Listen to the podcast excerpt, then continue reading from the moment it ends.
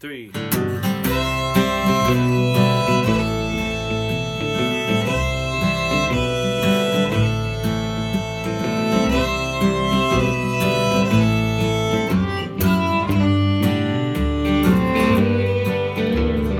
Listening to the House of Mercy on the water's edge was a man who met the Savior, so the gospel said.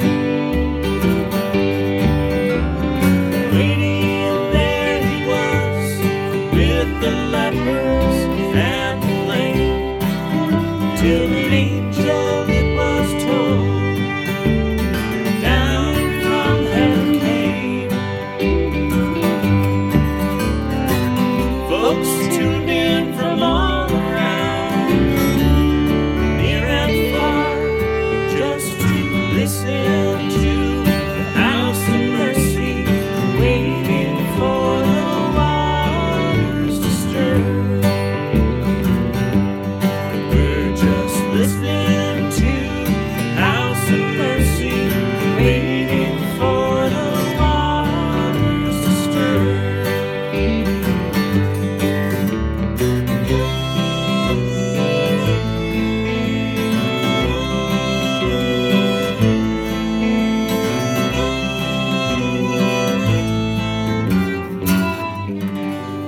The first stage of humility is to keep the sacred nature of consciousness and the world in which it exists always alive within us.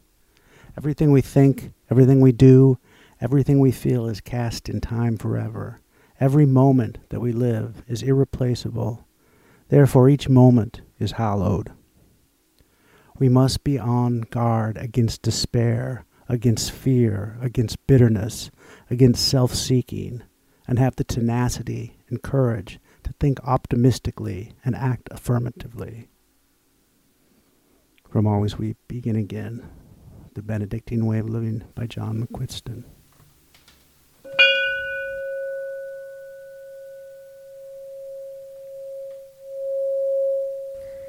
God of mercy, we pray for a moment or a half hour where we can center ourselves in you.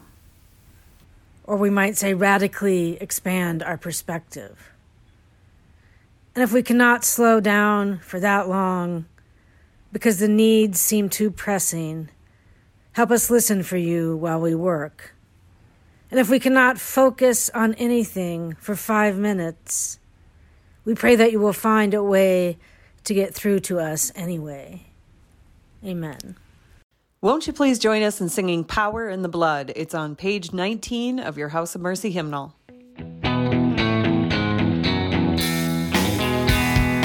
Would you be free from the burden of sin? There's power in the blood, power in the blood. Would you o'er evil a victory win? There's wonderful power in the blood.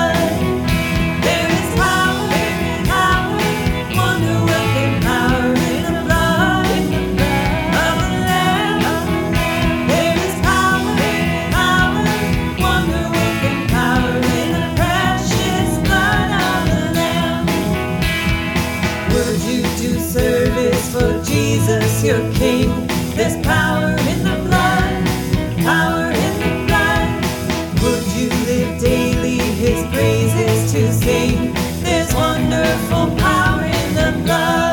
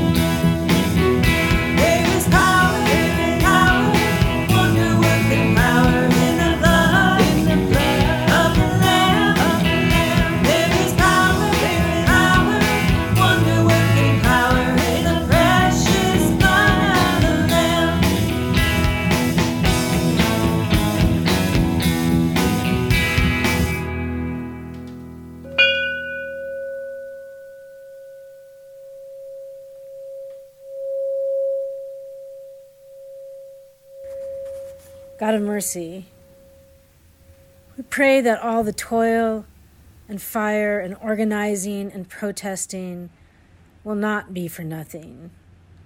We pray that there will be psychic and physical relief for Black, Indigenous, people of color in the United States, that the systems of oppression will begin to fall. We pray that this generation will leave something good for the next, that there will be something new under the sun, that all things will not be wearisome more than can be expressed. We pray that the eye will be satisfied with seeing one or two times a day, at least. We pray that the ear will be satisfied with hearing the birds or a song, even in the midst of tragedy. God, in your mercy, hear our prayer. God of mercy, we pray for those whose mental health problems are exacerbated in light of all that is happening in the world, for those whose coping mechanisms are breaking down. We pray that people will be able to be with the ones they love, and that the lonely will not be so alone. We pray for relief from depression and anxiety, even when there is so much to be depressed and anxious about. We pray for breaks in the clouds, warmth from the sun, small pleasures to sustain us. God, in your mercy, hear our prayer. God of mercy, thank you that humans can be generous and kind, that we're capable of loving each other and making such a wide variety of beautiful things. Bread and pies and street art and quilts and children and gardens. Energize us all to create what we can and give what we can. Help us feel that what we can do is worthwhile. God, in your mercy, hear our prayer. The scripture reading for today is from the book of Ecclesiastes, chapter one. The words of the teacher, the son of David, king in Jerusalem. Vanity of vanities, says the teacher, vanity of vanities. All is vanity. What do people gain from all the toil at which they toil under the sun? A generation goes and a generation comes, but the earth remains forever. The sun rises and the sun goes down and hurries to the place where it rises. The wind blows to the south and goes around to the north. Round and round goes the wind, and on its circuits the wind returns. All streams run to the sea, but the sea is not full. To a place where the streams flow, there they continue to flow. All things are wearisome, more than one can express. The eye is not satisfied with seeing, or the ear filled with hearing. What has been is what will be, and what has been done is what will be done. There is nothing new under the sun. Is there a thing of which it is said, see, this is new? It has already been in the ages before us. The people of long ago are not remembered, nor will there be any remembrance of people yet to come by those who come after them. I, the teacher, when king over Israel and Jerusalem, applied my mind to seek and to search out by wisdom all that is done under heaven.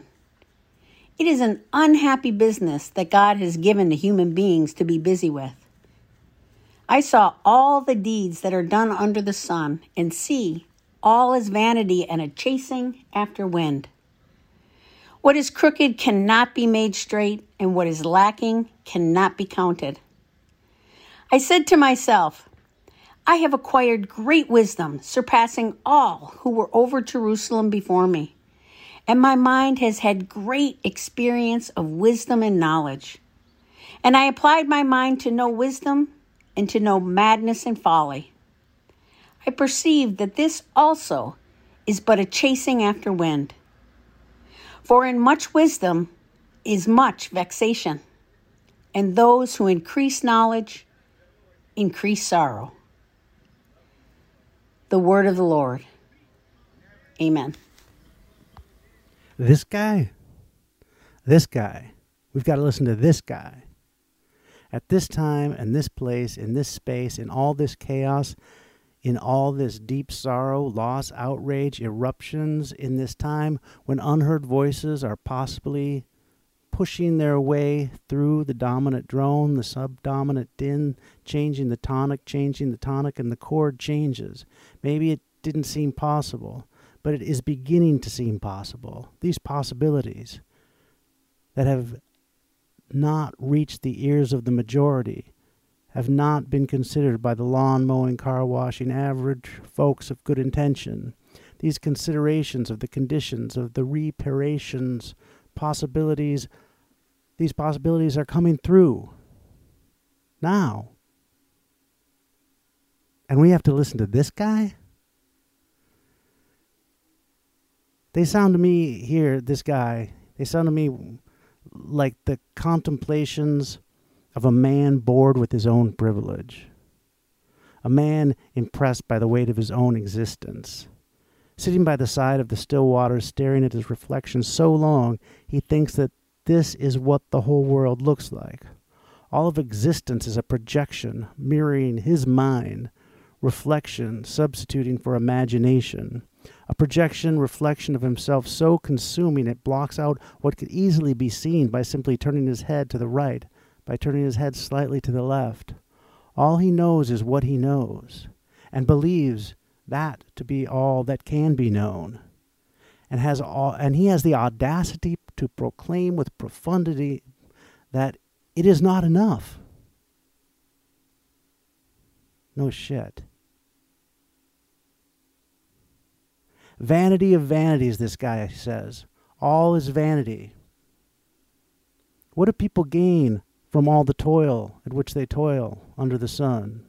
All things are wearisome, more than one can express. The eye is not satisfied with seeing, or the ear filled with hearing. What has been is what will be, and what has been done is what will be done. There's nothing new under the sun. The first thing any commentary or biblical criticism says about the book of Ecclesiastes is, why is this book in the Bible? How does this make it into the canon? And then they go on to describe all the ways that Ecclesiastes differs theologically and philosophically from the major ideological impulses and arcs found in the rest of the Hebrew and Christian Bible. They not only point out the book's general existential hopelessness of the human project, but also the very different understanding of God in the book. The God of Genesis created humanity in God's own image and imbued them with a divine mission to be fruitful and multiply and continue the unfolding creation until creation's ultimate achievement, to live in the eternal presence of God. In Ecclesiastes, creation is not linear, but cyclical. It does not move from glorious start to an unending perfection. It is an unending repetition. The sun rises and the sun goes down. The sun rises and the sun goes down. The waters flow from the river to, into the sea, and the sea is not filled, and the river is not depleted. God, this guy says, has cursed humanity with the knowledge that there is nothing new, nothing changes, that the rich and the poor, the wise and the foolish all end up in the grave, dead and forgotten. I think that's a pretty accurate reading of this text. I mean, there's no surprise ending where the guy realizes that love and mercy and community are the real meaning of life, and God will gather all of us up into God's arms and cuddle us forever. Well, there's a little bit of that at the end of the book, but it is clearly a much later addition, meant to make sense of the nihilism, and to explain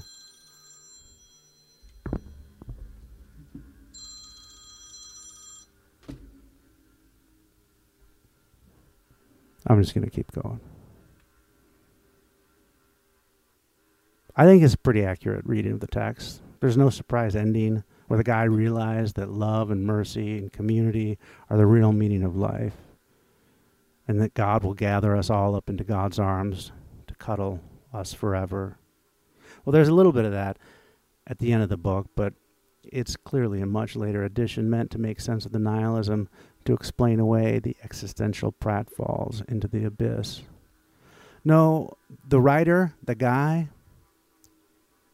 if they are one and the same, really thinks that this is what life looks like. And the inclusion of this book in the canon has always thrilled me, given me confidence in our holy book, that it can contain the fullest expression of doubt and despair without apology, without the happy ending, that it can leave the hopelessness hanging. It makes me trust the holy book, because it's an honest expression of what a lot of folks have thought, have felt. And it is not that common of a, of a conclusion. The most common English, common English translation of the famous opening of this book is vanity of vanities, all is vanity and chasing after the wind. But a more accurate translation is the merest breath, all is the merest breath and hurting the wind. Robert Alter, the Hebrew scholar, says what is meant by merest breath is something like what you can see when it's a little cold out, cold enough for you to just barely see your breath and then it's gone. That's how inconsequential meaning and life are. That is what this guy wants to express. I defer to Robert Alter, of course, in all matters of translation, but there's something about the original King James translation of vanity, vanity of vanities, it's, that's helpful to me. It is an expression both that everything, all of life, any search for meaning is in vain.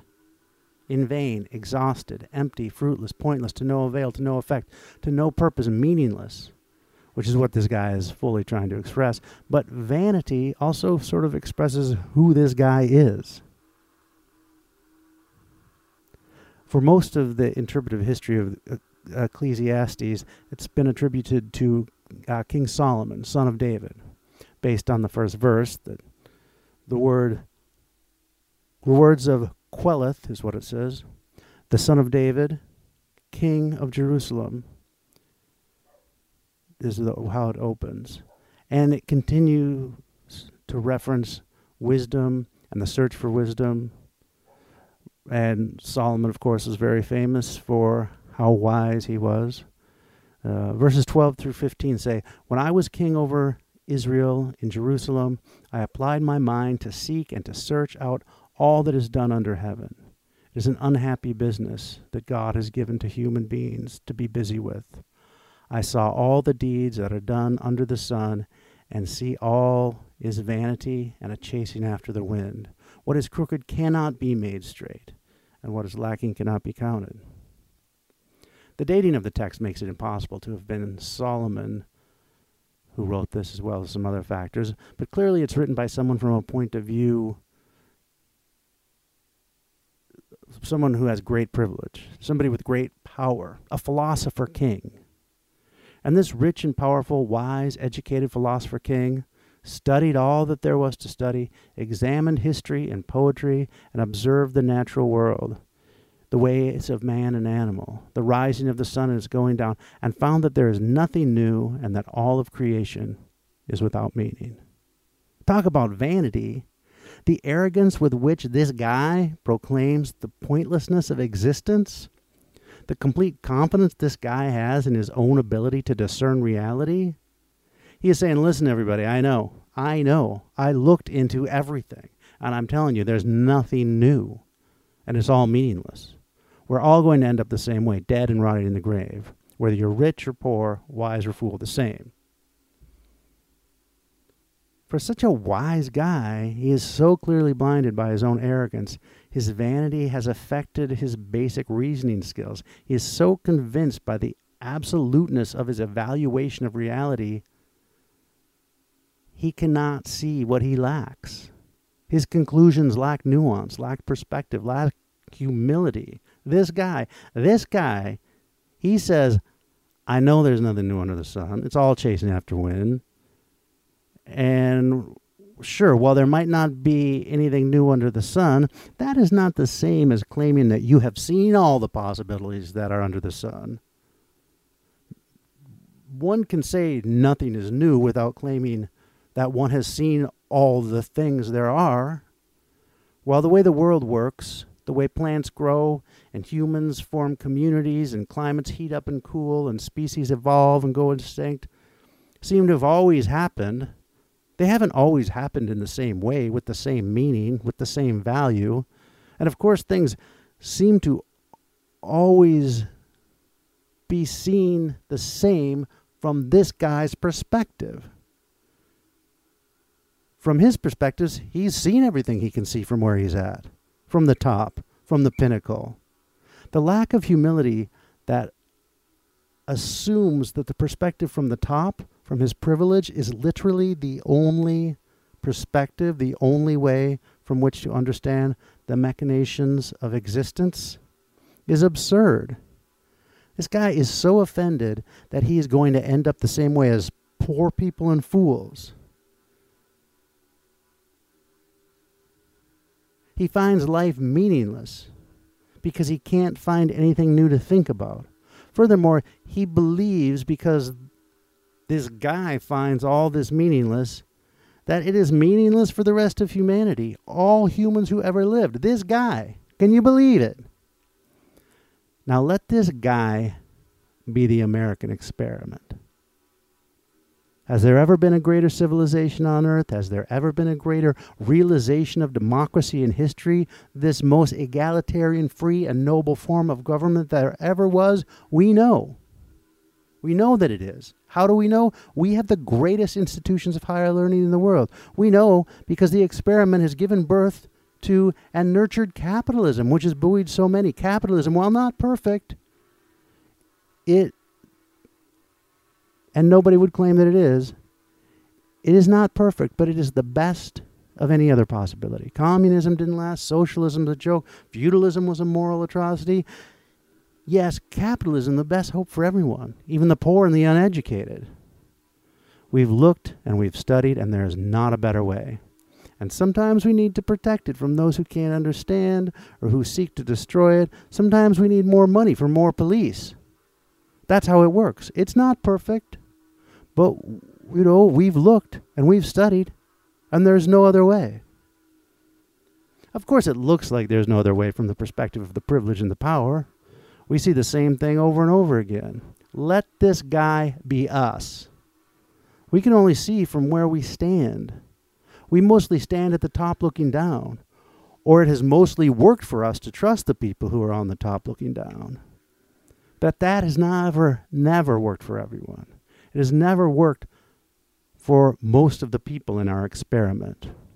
When I first heard the Minneap- that Minneapolis was going to defund the police, I was shocked because I'd never heard of it before. I couldn't conceive of what it might look like to defund the police. I mean, in all my liberal-mindedness and progressive bon vivance, when people said we need more money for more police, I was like, yeah, let's. we need to raise taxes to get more money for more police. I never thought, no, let's defund the police. I never really deal with the police. I mean, maybe we need to hear from the people that do deal with the police regularly. There's so many other possibilities under the sun that cannot be seen from the perspective of the king. A society formed solely on what it looks like from the perspective of the people on top does not work. This American sper- experiment has failed. Let's try something different. Probably not new in all human history, but let all of us at the top and that benefit from the people at the top, shut up. Let's shut up and listen to the possibilities that we could never see from where we stand.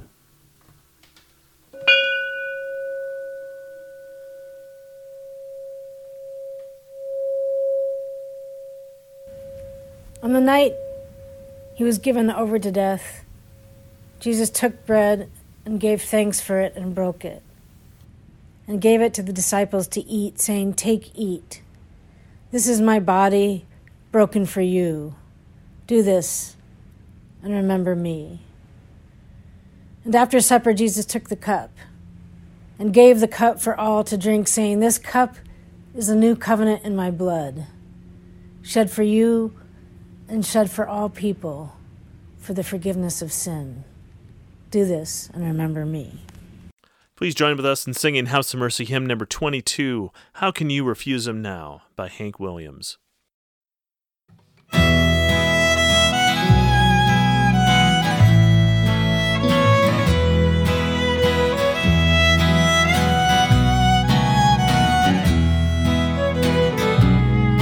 There's a story old that has often been told of how Savior died.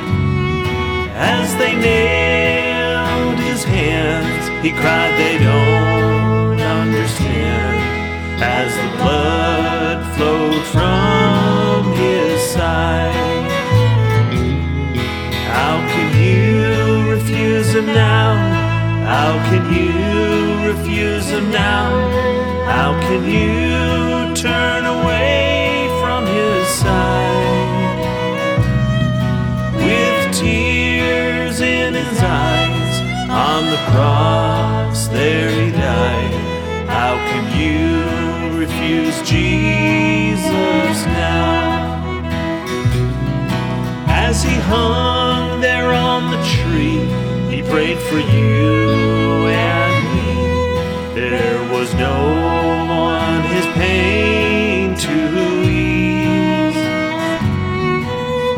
before he died, he faintly cried, "Father, forgive them, please." How can you refuse him now? How can you refuse him now? How can you turn away from his side? With tears eyes, on the cross there he died. How can you refuse Jesus now?